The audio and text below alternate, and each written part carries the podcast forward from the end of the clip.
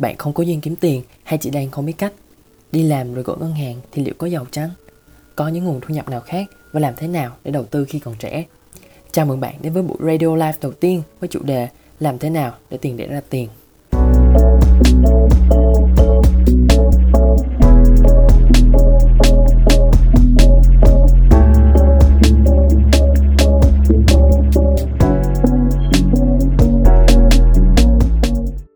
Nếu mà mọi người có từng nghe về ờ, ảo giác tiền tệ hay là money illusion ấy thì nó nói là cái chủ thể kinh tế thì thường có cái khuynh hướng là chỉ nhận thức được cái giá trị danh nghĩa của uh, tiền mà không có nhìn nhận được cái giá trị thực tế của tiền thì có nghĩa là mọi người thường hay đến ngân hàng và gửi tiền chỉ vì cái lãi suất đó mà không hề hay biết rằng là mọi người còn đối chiếu nó với lại một cái chỉ số khác đó chính là tỷ lệ lạm phát nên là không biết là Jimmy nghĩ sao về cái vấn đề tiết kiệm này nhỉ?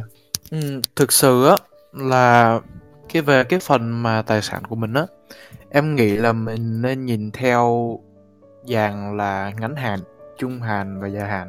Ờ, mọi người có thể nghĩ như ngắn hạn là có thể là trong một năm tới một vài tháng tới. Và trung hạn là khoảng 3 đến 5 năm. Thì đối với là tiền á về tiền tiền nói chung á thì như mọi người đã biết nó là một trong những loại tài sản có thanh khoản cao nhất. Tức là sao? Mọi người không thể nào mà cầm củ vàng và đi ra chợ và à, kêu bán cho em một ký thịt được. Mọi người phải cầm tiền và quy đổi ra. Cho nên tiền nó có cái sức mạnh của cái thanh khoản của nó. Cho nên là mình có thể sử dụng nó mình có thể trao đổi nó trong cái khoảng thời gian ngắn. Cho nên nó hợp lý nếu như mà mình tích trữ tiền cho ngắn hạn và trung hạn. Nếu như mà mọi người chỉ định để tiền trong khoảng một tháng và trong trong khoảng ngắn hạn là khoảng cỡ một năm đi, đúng không? Thì cái mức làm phát và cái lãi suất ngân hàng cho dù nó làm tiền mình mất giá trị đi, nhưng mà cái số, cái mất giá trị đấy bởi làm phát nó sẽ không có ảnh hưởng nhiều đến tài sản của mình trong ngắn hạn phần thứ hai là phần thu nhập. Đầu tiên đó là earn income. Thứ hai là passive income. À, và cái thứ ba đó chính là portfolio income. Thì bây giờ mình có thể uh, hỏi Jimmy một tí về cái passive income được không? Ừ, ok. Uh, về passive income á, thì dạo gần đây khi mà mọi người lên bắt đầu Google về passive income á, thì mọi người sẽ nghe rất nhiều thứ từ làm YouTube cho đến việc là bán API, ebook thì những cái đấy nó sẽ yêu cầu một cái công sức để mình setup ban đầu. Trở lấy một ví dụ là việc cho thuê nhà đi. Để mà bắt đầu cho thuê á, thì mọi người sẽ phải đi mua đất, bắt đầu xây nhà, trang hoàng lại, thiết kế, và sau đấy phải cầm cái căn nhà đấy, đi rao đi rao thuê, đúng không? Thì đấy là một cái khoảng thời gian dài mà mọi người phải bỏ công sức vào. Cho nên passive income, mọi người bỏ công sức vào ban đầu và tiền nó sẽ bắt đầu đi theo sau đấy một số cái nguồn passive income mới đây cũng có thể nói đến như là affiliate marketing. Nếu mà bạn là một người mà sở hữu cái cái ờ, bản quyền bạn tạo ra một cái beat nhạc hoặc là bạn tạo ra một cái sản phẩm design chẳng hạn và bạn bán nó trên một số kênh ờ, bên thứ ba và họ sẽ hưởng phần trăm hoa hồng. Cái việc này nó là một trong những cái nguồn passive income tại vì bạn có thể bán sản phẩm này thậm chí là 100 lần, 1.000 lần và nó vẫn nằm ở đó nó không mất gì cả bạn chỉ cần đầu tư công sức và tạo ra nó vào thời gian đầu còn về uh, portfolio là lợi tức ấy thì nó sẽ có một số thứ liên quan tới bán uh, đồ đồ xa xỉ trang sức này thì không biết là portfolio income còn gì nữa không Jimmy? Ừ. Thì khi mà mọi người nhắc đến portfolio income á, thì đây cũng là cái phần mà gắn liền với lại đầu tư nhiều nhất khi mà nhắc đến đầu tư thì chắc chắn là mọi người sẽ nghĩ đến những cái kênh đầu tư truyền thống như là bất động sản nè à, hay là cổ phiếu đúng không? Cổ phiếu trái phiếu những thứ như thế. Thì cái điểm đặc biệt của cái portfolio income này là gì? Điểm đặc biệt của nó là nếu như mà mọi người đã nghe qua là lãi kép à, lãi kép ở đây là việc mà một cái lãi suất hàng năm nó sẽ lặp đi lặp lại suốt cái khoảng thời gian mà mình bỏ tiền vào những cái kênh đầu tư đấy. Giả sử giả sử như là cái kênh đầu tư của mình uh, mình hưởng lại cái lãi suất là khoảng 6 đến 7 phần trăm một năm đi đúng không? Thì trong khoảng 10 11 năm tiếp theo cái khoản đầu tư của mình nó sẽ tăng gấp đôi. Mà sau 20 năm 20 đến 22 năm thì nó sẽ tăng gấp 4 và nó cứ tiếp tục tăng theo lũy thừa như thế.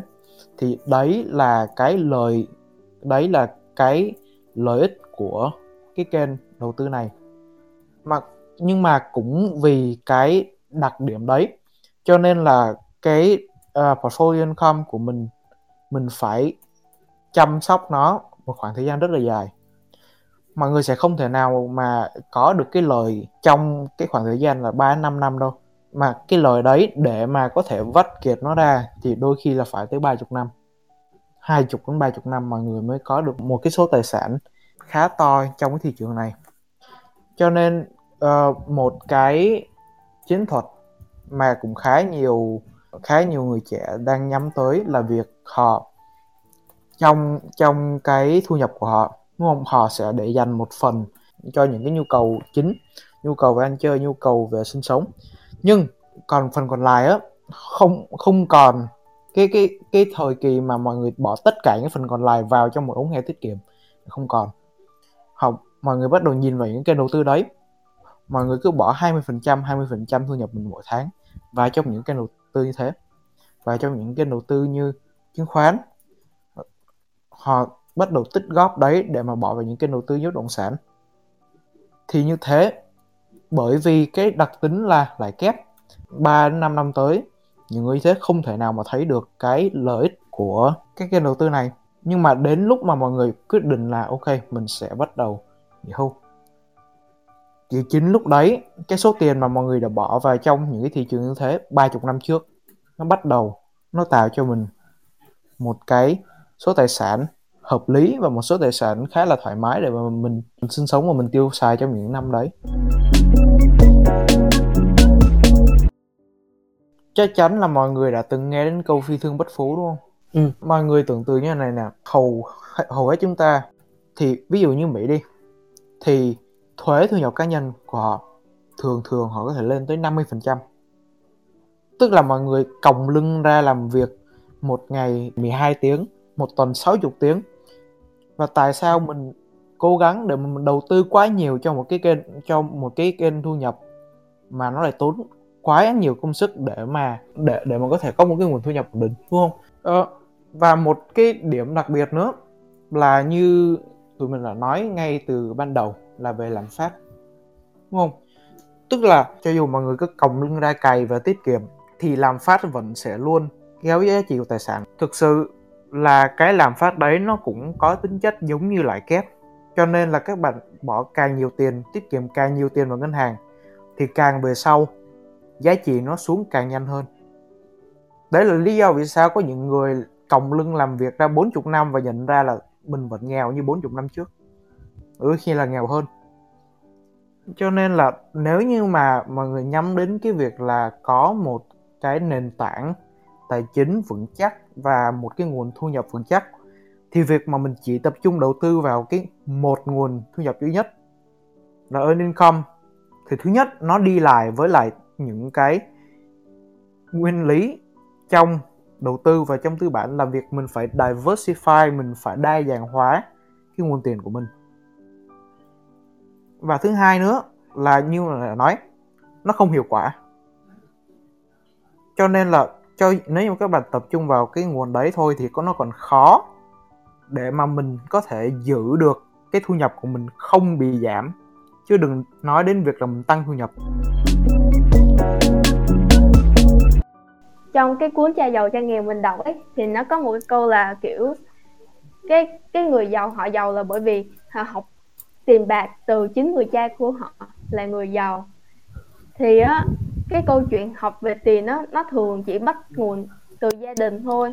Còn trong giáo dục á nhất là giáo dục phổ thông ấy, thì ít có đề cập đến tiền, cho nên nó làm sao để bắt đầu đầu tư hay là đa dạng hóa cái nguồn tiền của mình, nó khá là mơ hồ ấy thì bạn có thể chia sẻ cái câu chuyện như trong cái tiêu đề là mình đã đầu tư chứng khoán trăm cũ và lời 35% ở tuổi 15 như thế nào không? Ừ, thì cái câu chuyện này nó kéo cũng khá là dài và và nghĩ là đôi khi nó cũng bắt đầu cái cuốn cha giàu, cha nghèo đấy thì như mọi người biết thì cái cuốn đấy nó cũng là một trong những cái cuốn gọi là kinh điển về kinh doanh, về tài chính và đầu tư. Thì hồi đấy, có khi là trước cả tiểu học, thì mình nhớ là mình có ngồi đọc những cái cuốn sách như thế. Và hồi đấy thì bản thân mình cũng là một người khá là tò mò, cho nên là đọc báo khá là nhiều. Đọc báo về khoa học, đọc báo về ờ, kinh tế và chính trị.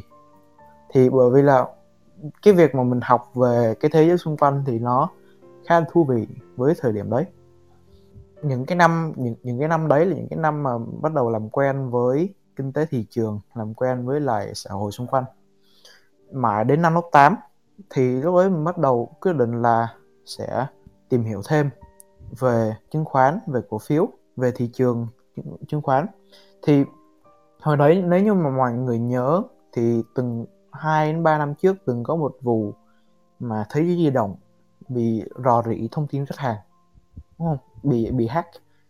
Thì lúc đấy lúc đấy mình có đọc được về một số cái nguyên lý thị trường là thứ nhất thị trường sẽ phản ứng quá khích với những cái biến động đúng không? Và thứ hai thị trường có xu hướng là đi lên về dài hạn. Cho nên là lúc mà thế giới di động bị uh, ảnh hưởng như thế mình đang nghĩ là ok nó bị ảnh hưởng đấy tin xấu đấy. Nhưng mà nó không ảnh hưởng nhiều đến cái hoạt động kinh doanh của thế giới di động. Cho nên lúc đấy mình đang nghĩ là ok nó có thể giật cái giá trị cổ phiếu của thế giới di động xuống. Nhưng về lâu dài nếu như mình quyết định đầu tư vào đấy trong khoảng thời gian 3 năm năm và có thể lâu hơn thì có thể giá trị cổ phiếu đấy nó sẽ tăng. Cho nên là lúc mà lúc mà mình uh, lúc đấy thì mình nghĩ là ok đây có thể là lúc phù hợp để mà đầu tư nhưng mà lúc đấy mình lại không có tiền. Cho nên là uh, ghi vào một cái cuốn sổ là mình sẽ đầu tư. Giả sử là mình đầu tư chừng này số tiền vào trong cái cổ phiếu này đúng không? Dựa đấy. Một vài tháng sau và hết năm đấy và qua năm tiếp theo thì cổ phiếu đấy nó tăng lại thật và nó tăng lại gần 35% gần 35% đấy. Thì đến năm lớp 9 á, uh, là cái khoảng thời gian mà người phải ôn thi tuyển sinh cấp 3 thì cũng không có đồng gì nhiều. Đến nhưng mà cũng năm lớp 9 đấy thì thường buổi trưa Trần Đình Nghĩa thì có một cái phòng máy ờ, một cái phòng thư viện một phòng máy thì mình lên đấy mở cái bảng giá thị trường lên và bắt đầu đọc về những cái thông tin về thị trường đấy. Cứ hàng ngày như thế cứ đọc thu thập những thông tin về thị trường coi coi là những cái thông tin như này những thông tin về sản phẩm mới hay những thông tin về uh, uh, merchant à, acquisition những thông tin mà sát nhập công ty thì nó nó ảnh hưởng như thế nào đến cái giá trị của công ty, đến giá trị của cái cổ phiếu đấy. Thì cái việc mà xem và theo dõi nó nó sẽ cho mình một cái cảm nhận về thị trường, đúng không? Thì mãi đến năm lớp 10 là khoảng tháng 1 tháng 2 thì tức là trước Tết á, thì Tết ở cái thị trường châu Á như Việt Nam á, là cái khoảng thời gian mà những nhà đầu tư sẽ bắt đầu chốt lời để họ có tiền để họ ăn Tết bản thân mình thì lúc đấy không cần không có nhu cầu phải sử dụng tiền để ăn Tết. Cho nên là mình quyết định lúc mà mọi người đang bán đi để mà có tiền thì họ sẽ bán có thể giá thấp hơn một chút xíu. Thì tại sao lúc đấy mình không hốt? Mà lúc đấy mình hốt cổ phiếu của Vin VIC đúng không? Cùng với tiền của mình cùng với tiền tiết kiệm của mình cùng với tiết kiệm của ba mẹ cùng với số tiền tiết kiệm của em gái góp vào à, sau đấy đầu tư vào mảng cổ phiếu Vin mua ở giá mình mua vào là 103 và 106 bán ra ở hai giá. Đầu tiên là sau 2 tháng 2 tháng sau, khoảng tháng 4 mình bán ở 125 bởi vì là 125 là nó đã sấp xỉ cái đỉnh điểm, cái giá trị của Vin trong quá khứ rồi. Và sau khi mình bán nó thì một một, hai ngày sau, giá trị cổ phiếu của Vin nó lên tới 140 do lúc đấy Vin bắt đầu tung một cái tin là Vin có ý định IPO ở Mỹ qua bất kỳ qua một hình thức nào đấy. Đương nhiên là cái hình thức đấy tính ra trong giới đầu tư thì nó là một hình thức cửa sau nhưng mà thị trường phản ứng quá khích với lại những biến động. Cho nên là lúc đấy giá trị cổ phiếu của Vin tăng một cách đột ngột. Và cũng chính cái lúc mà nó lên 140 mình quyết định là chốt và bán hết tất cả những cái cổ phiếu của mình ở Vin. Thì lúc mà mình uh, lúc mà mình in up thì mình cầm khoảng 230 triệu và lúc mình ra thì mình đã cầm về khoảng gần 300 triệu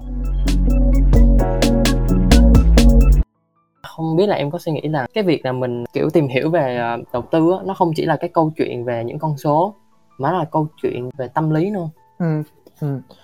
thực sự nếu như mà mọi người có tìm hiểu thêm về kinh tế thì đã rất là lâu mà kinh tế học nó coi con người như là một loài rất là lý trí đúng không? Một loài rất là logic. Tuy nhiên ờ, trong thế kỷ gần đây á, thì coi con người là những cái thể sống theo cảm xúc. Và điều đấy nó cũng đúng với thị trường. Mình coi những nhà đầu tư thực sự cũng như là tất cả mọi người khác họ đều có cảm xúc riêng họ đều biết sợ hãi họ đều biết ờ, họ họ biết sợ hãi họ biết vui sướng họ hưng phấn với là những cái biến động thị trường. Thì ờ, em nghĩ trong đầu tư mình cũng phải nghĩ đến cái việc là những nhà đầu tư họ cũng có tâm lý giống như mình. Mình đặt mình đặt bản thân vào trong những đầu những nhà đầu tư nhỏ lẻ đấy đúng không? Đôi khi mình không thể nào trở thành những đầu tư, nhà đầu tư cá mập được. Mình vẫn coi mình như cá cơm. Nhưng mà cũng chính là lúc đấy mà mình sẽ có thể ăn cái lời của mình trong những cái thị trường biến động như thế bên cạnh cái yếu tố tâm lý á, thì còn cái yếu tố nào khác để mình có thể đưa ra được những cái dự đoán về thị trường hay không? Và em nghĩ á, cái việc mà em dự đoán đúng này nọ nó có cả yếu tố may mắn hay không? Ừ, về cái câu hỏi đầu tiên là các yếu tố khác để mà mình uh, xem xét đúng không? Thì uh, như mọi người biết á, là những cái công ty mà họ niêm yết trên sàn chứng khoán á, thì trên trang web của họ sẽ luôn luôn có một cái uh, mục gọi là dành cho cổ đông. Cái mục đấy họ luôn luôn post những cái báo cáo tài chính của họ theo quý theo năm và sẽ có những cái bài, bài thuyết trình mà nó tóm tắt lại những cái hoạt động của họ trong quý quý vừa qua hoặc là năm vừa qua. Thì cái việc mà mình xem cái việc của mình xem uh, cái báo cáo tài chính đấy nó cũng sẽ cho mình một cái góc nhìn sâu hơn vào cái hoạt động làm ăn kinh doanh của công ty đấy thì từ đấy mình sẽ hiểu được là cái công ty đấy làm ăn chính trong ngành nào. Thu nhập của họ đến nhiều nhất là từ ngành nào, đúng không? Thì kết hợp với lại những cái kiến thức của mình có về cái ngành đấy trong tương lai 3 năm năm tới, hoặc là ít, hoặc là có thể ngắn hơn một năm, hoặc kể cả hai chục năm sau. Thì kết hợp với kiến thức đấy, mình sẽ biết được là mình sẽ có một cái góc nhìn chi tiết hơn vào cái giá trị của công ty đấy, đúng không? Ngoài ra thì còn có lịch sử về cái giá trị của phiếu công ty đúng không? Như như cái như cái cách mà em đã bán Vin thì em tin là lúc mà nó lên 125 em nghĩ em nên bán bởi vì sao? Nó đã là cái trần cái mức cao nhất trong lịch sử của Vin rồi đúng không? Thì rất ít khả năng mà nó sẽ lên trên đấy. Nó có thể lên nhưng mà khi mà à, đột nhiên có một biến động lớn thì đôi khi là nó khó có thể lên lên được qua cái mức là 120 125 cho nên mình cứ đừng bán lúc đấy. Một cái cách đó là mình cũng để xem vào lịch sử coi là có thể 10 năm trước giá trị công ty như thế nào, tiềm năng họ như thế nào, và giá trị cổ phiếu như sao như sao 5 năm trước như thế nào, và bây giờ nó như thế nào. Thì mình biết được lịch sử công ty, mình sẽ biết được là qua những năm tháng, cái giá trị nó sẽ được đánh giá như thế nào về công ty đấy không lợi như là 5 năm trước giá trị công ty uh, giá trị một bằng một nửa bây giờ. Nhưng mà bây giờ cái tổng giá trị vốn hóa của nó có thể gấp 4 lần. Thì mình xem coi. Nếu như mà như thế thì chẳng phải là giá trị công ty đang bị đánh giá thấp hơn à? Về câu hỏi thứ hai về em hên hay không thì thực sự em tin là em hên. Nhưng mà trong đầu tư hên và rủi ro nó luôn luôn đi kèm với nhau bởi vì là một thị trường đang rất là tích cực, có thể đổ đỏ chỉ qua một phiên giao dịch. Toàn bộ thị trường có thể đi xuống, bởi vì là thị trường nó có những cái yếu tố rủi ro trong đấy. Đấy, thì em em tin là nếu như mà mình bước vào những cái thị trường như thế, nó sẽ có những yếu tố như thế. Tuy nhiên, em em nghĩ cho dù như thế thì mình đôi khi cũng phải thỏa mãn với cái kết quả của mình trong thị trường. Có thể là có những người kêu tại sao em không bán nó 140 không tại sao em không mua vào giá 76 vào lúc tháng 5 của 2020, 2020 khi mà toàn thị trường đang rất là bi kịch. Đúng không? Tại sao tại sao không mua lúc đấy? Thì bởi vì là những cái khoảng thời gian đấy mọi người luôn luôn có thể thấy là có một cái sự vô định trong thị trường. Làm sao để biết ngày mai nó tăng hay là ngày mai nó giảm? Cái sự vô định đấy nó sẽ luôn luôn ám ảnh mọi người khi mọi người bước bước vào thị trường này. Cho nên cái cái cái sự hên may đây và cái sự rủi ro nó sẽ đến. Nhưng mình cũng phải coi nó như là một phần trong cái tính toán của mình. Bởi vì cái người chơi hệ tâm linh không bao giờ có thể thắng được trong cái thị trường này. Làm gì có một ông triệu phú hay một ông tỷ phú nào kêu là tôi uh, tôi thành triệu phú tỷ phú nhờ tôi chơi hệ tâm linh đâu. Warren Buffett ổng hầu hết cái tài sản của ông được sinh ra từ cái việc ông đầu tư cực kỳ sớm ông ông ông cứ tích lũy cái khoản đầu tư của mình đi. Và đến những cái năm đến một nửa sau cuộc đời của ông thì cái tài sản đấy nó bắt đầu tăng lên theo mức lũy thừa. Những cái huyền thoại đầu tư khác cũng vậy. Peter Lynch, Charlie Munger những cái người mà xây dựng cái tài sản của họ trên cái nền tảng là cổ phiếu trên nền tảng là đầu tư họ bước lên từ cái việc đầu tư thông minh và coi rủi ro và thất bại như một phần trong kế hoạch. Thất bại lớn nhất của Warren, Buffett lên tới 3,6 tỷ đô. Đương nhiên làm gì có một nhà đầu tư nào mà toàn thắng. Nhưng mà cái việc mà mình coi những cái rủi ro những cái thất bại đấy như một phần trong cái kế hoạch của mình. Như một phần là những cái yếu tố trong cái kế hoạch dài hạn của mình. Nó sẽ chuẩn bị cho mình để thoát khỏi những cái thảm kịch đấy. Bởi vì thì bởi vì sau những cái đợt như là 1980 những đợt những năm 1980 sau 2008 thì những công ty chủ lại họ sẽ được chiếm cái phần thị phần mà những cái đối thủ mà đã chết để lại. Thì quan trọng đây là một trò chơi đường dài. Và nếu như mà mọi người coi nếu như mọi người, người coi đầu tư như một cái dạng đầu cơ thì nó sẽ rất khó. Và mình cũng thể trụ vững à kiệt có một câu ờ, hỏi. Hello thì trước hết xin cảm ơn jimmy và các bạn nhưng mà mình một câu hỏi thì là thị trường chứng khoán Việt Nam mình phải nói thật là rất là nhỏ. Thế nên là nó sẽ rất dễ bị biến động bởi các sự đèo lái của các ừ, thế lực mà có sức mạnh trong đấy có nhiều đội lái. Nên là với tư cách là một cái nhà đầu tư nhỏ lẻ thì là mình phải ứng phó như thế nào với sự biến động có cơ sở đằng sau này. Ừ, ok. Uh, về thị trường Việt Nam thì đúng nó cực kỳ là trẻ bởi vì thực, thực sự nếu như mà mọi người nhìn vào cái cái cái, cái thời gian lúc mà thị trường Việt Nam sinh ra thì tính là thị trường Việt Nam nó cũng là một cái Gen Z. Thị trường Việt Nam rất là nhỏ và nhỏ gần bằng một phần mười cái thị trường Mỹ. Và và bởi vì như thế thì đôi khi là cái cái sự biến động của nó nó có thể rất là nhiều. Và đặc biệt là cái xu hướng mà nhà đầu tư nhỏ lẻ vào những cái năm gần đây ấy nó uh, nó fill nó nó lấp đầy thị trường với lại những cái nhà đầu tư mới những cái nhà đầu tư mà không có kinh nghiệm và có tâm lý yếu. Và một vấn đề nữa là vấn đề về chim lợn tức là những cái đội lái mà bắt đầu uh, lan truyền thông tin. Đấy thì đúng là nó gây ra một sự biến động rất là lớn cho thị trường. Tuy nhiên đấy sẽ là cái mối nguy dành cho những người mà tập trung vào đầu cơ. Nếu như mọi người tham gia vào thị trường chứng khoán á, thì mọi người sẽ biết một nhân vật cực kỳ là máu mặt đấy là ông Quyết uh, à, chủ tịch của FLC ổng là một trong những tay chim lợn lớn nhất trong thị trường. Đúng không? Ví dụ như là những cái mã như là FLC hay là Ross. Cổ phiếu FLC của ổng là một trong những cái cổ phiếu cỏ. Nhưng mà ổng chỉ cần kêu là hết hết năm 2020 cổ phiếu FLC mà không lên ba chỉ số thì tôi từ chức. Những cái phát ngôn của ổng nó bắt đầu giật cái cổ phiếu của FLC lên. Nhưng mà như mọi người biết hết năm 2020 rồi FLC vẫn là cổ phiếu cỏ. Đúng không? Cái việc mà có những cái dịch, có có những cái tin dịch gân mà nó ảnh hưởng tới cổ phiếu chắc chắn là có. Và nó có lợi cho những người tham gia vào đầu cơ những cái người mà day trade. Tuy nhiên cũng chính vì lý do đấy mà cái cách thông minh nhất để mình chơi trong thị trường này là mình chơi lâu dài. Đúng không?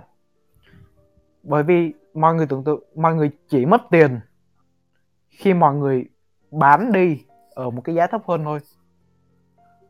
Nếu như mọi người biết cách hold đúng và chọn những cái cổ phiếu có giá trị thì cho dù nó xuống một chút xíu cũng không thành vấn đề bởi vì mình chơi lâu dài. Và như mình nói ban đầu thì thị, thị trường sẽ có xu hướng là tăng thì thị trường sẽ có xu hướng là phát triển. Có thể là 10 năm sau nó giảm nhưng mà về lâu dài có thể 10 năm sau có một cái uh, một cái dịch bệnh khác giống covid nó xảy ra. Nhưng mà sau đấy nó là cái khoảng thời gian mà thị trường phát triển trở lại. Nó cũng đúng với từ tháng 5 đến giờ. Tháng 5 khi mình thị trường còn đang nằm ở mức là 760 vị viên Index của thị trường là 760 và đến bây giờ nó gần chạm mức 1004 thị trường sẽ phục hồi cho nên là nếu như mà mình quyết tâm và mình đầu tư với cái tầm nhìn dài hạn và mình stick với cái đấy, mình trung thành với cái phương thức, cái ý tưởng đầu tư của mình, thì mình sẽ đâu cần phải lo lắng tới những cái thằng chim lợn, những cái thằng mà sinh sống dựa trên cái nghề đầu cơ.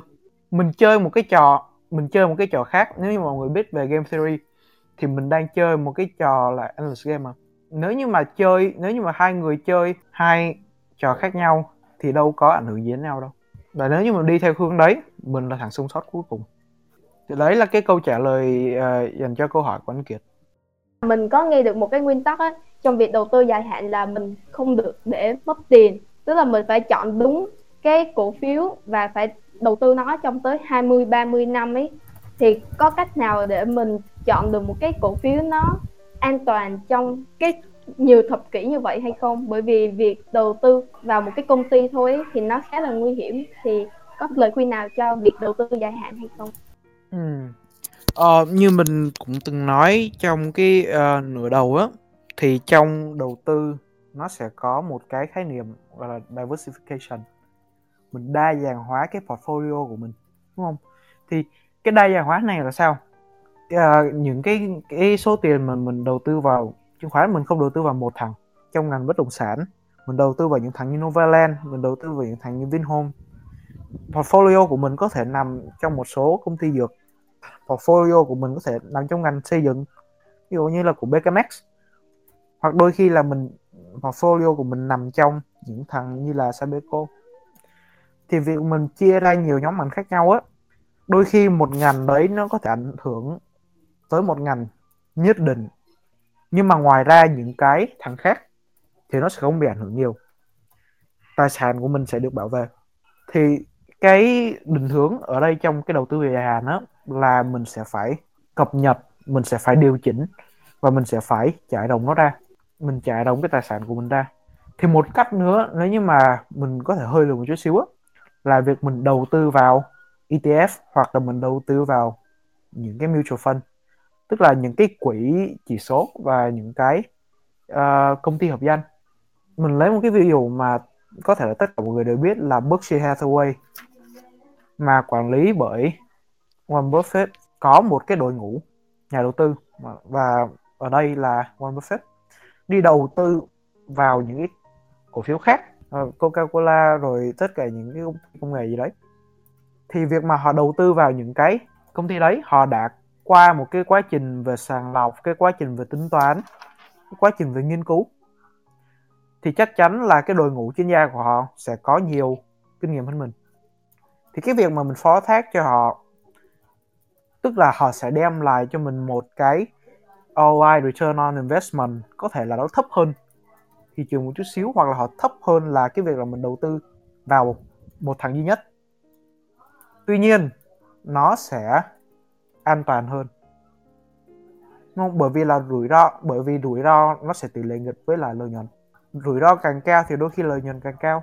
Rủi ro thấp thì lợi nhuận thấp. Việc mà mình chấp nhận uh, việc mà mình biết được là cái ranh giới của mình ở đâu mình có chấp nhận rủi ro cao hay không nó sẽ ảnh hưởng tới cái phong cách đầu tư của mình. Cho nên là trong trong khoảng thời gian cho, cho những cái bạn mà muốn đầu tư về dài hạn á cái kênh, coi việc đầu tư, coi cái portfolio income của mình như là một cái cách để mà bảo vệ tài sản của mình và tạo tài sản trong một cái cách lâu dài, thì có thể chọn theo những cái cách đấy. Hoặc là những bạn nào mà muốn thêm những cái nguồn thu nhập bây giờ đi, đúng không? Tạo dựng thêm một cái nguồn thu nhập mà nó có thể to một chút xíu, thì việc mà mình chấp nhận một cái số rủi ro đấy, nó sẽ đưa lại một cái return on investment to hơn bây giờ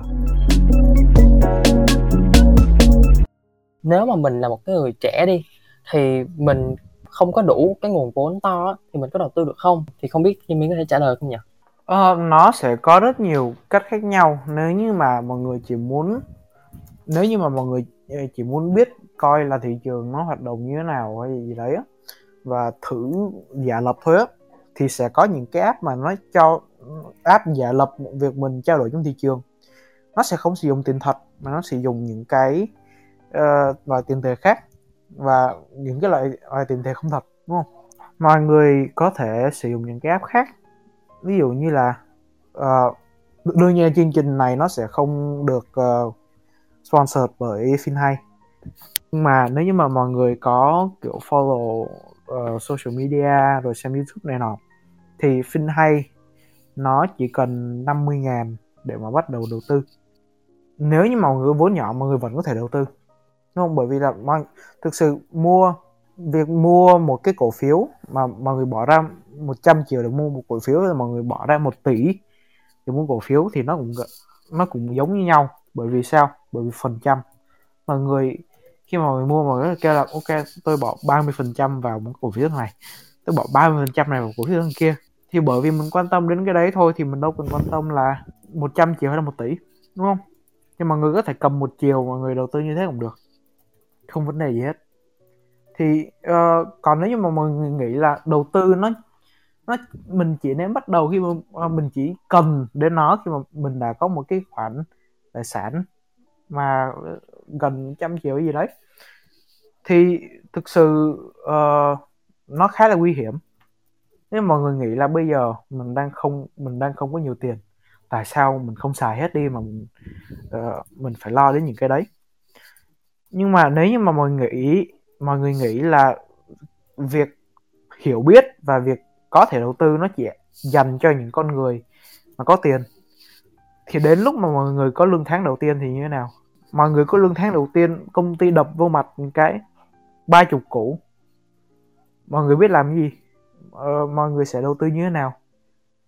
Nếu như mà số tiền ít mà mình không biết cách để quản lý thì sẽ rất khó để mình quản lý số tiền lớn bởi vì là cái số tiền nhỏ và số tiền lớn nó sẽ ảnh hưởng tới cái tâm lý của mình. Đúng không? Mình phải uh, đôi khi là mình phải biết cách để mà mình điều chỉnh cái risk mình biết cách để mình sống với rủi ro. Thì như thế mình mới có đủ khả năng để mình bảo vệ cái khối tài sản mình được.